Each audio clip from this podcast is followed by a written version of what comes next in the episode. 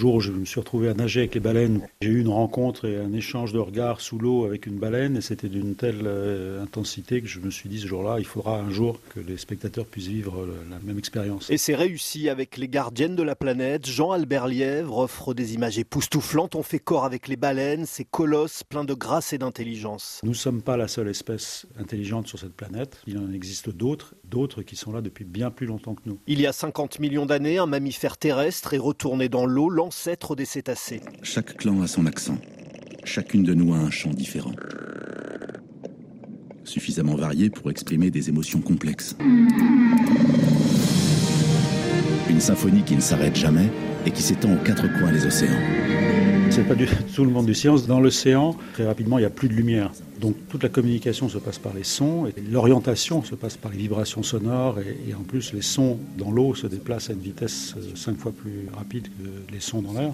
Les baleines, elles communiquent en réseau sur des distances gigantesques. Le son de la baleine bleue s'entend jusqu'à 1000 km, la plus grande créature vivante de la planète, 170 tonnes, un pénis de 2 mètres, une langue plus lourde qu'un éléphant, elle consomme un million de calories par jour.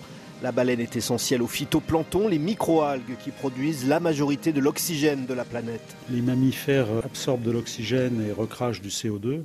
Et les végétaux, eux, absorbent le CO2 et recrachent de l'oxygène. Donc sur Terre, c'est les forêts, les plantes, etc. Elles ont des racines pour se nourrir, mais dans l'eau, c'est le phytoplancton, mais lui, il n'a pas de racines. Il se nourrit avec euh, les excréments de baleines. Au service de l'humanité, les baleines ont été massacrées pendant des siècles. L'huile de baleine, par exemple, servait à éclairer les villes. Cette espèce dominante, elle, n'a jamais tué personne. Jean-Albert Lièvre. Elles sont non violentes entre elles. On a vu des baleines sauver des phoques, euh, s'interposer entre un orque ou un requin qui, qui attaquait. Donc elles ont une conscience du bien et euh, c'est peut-être aussi un message des gardiennes de cette planète dont on pourrait apprendre quelque chose.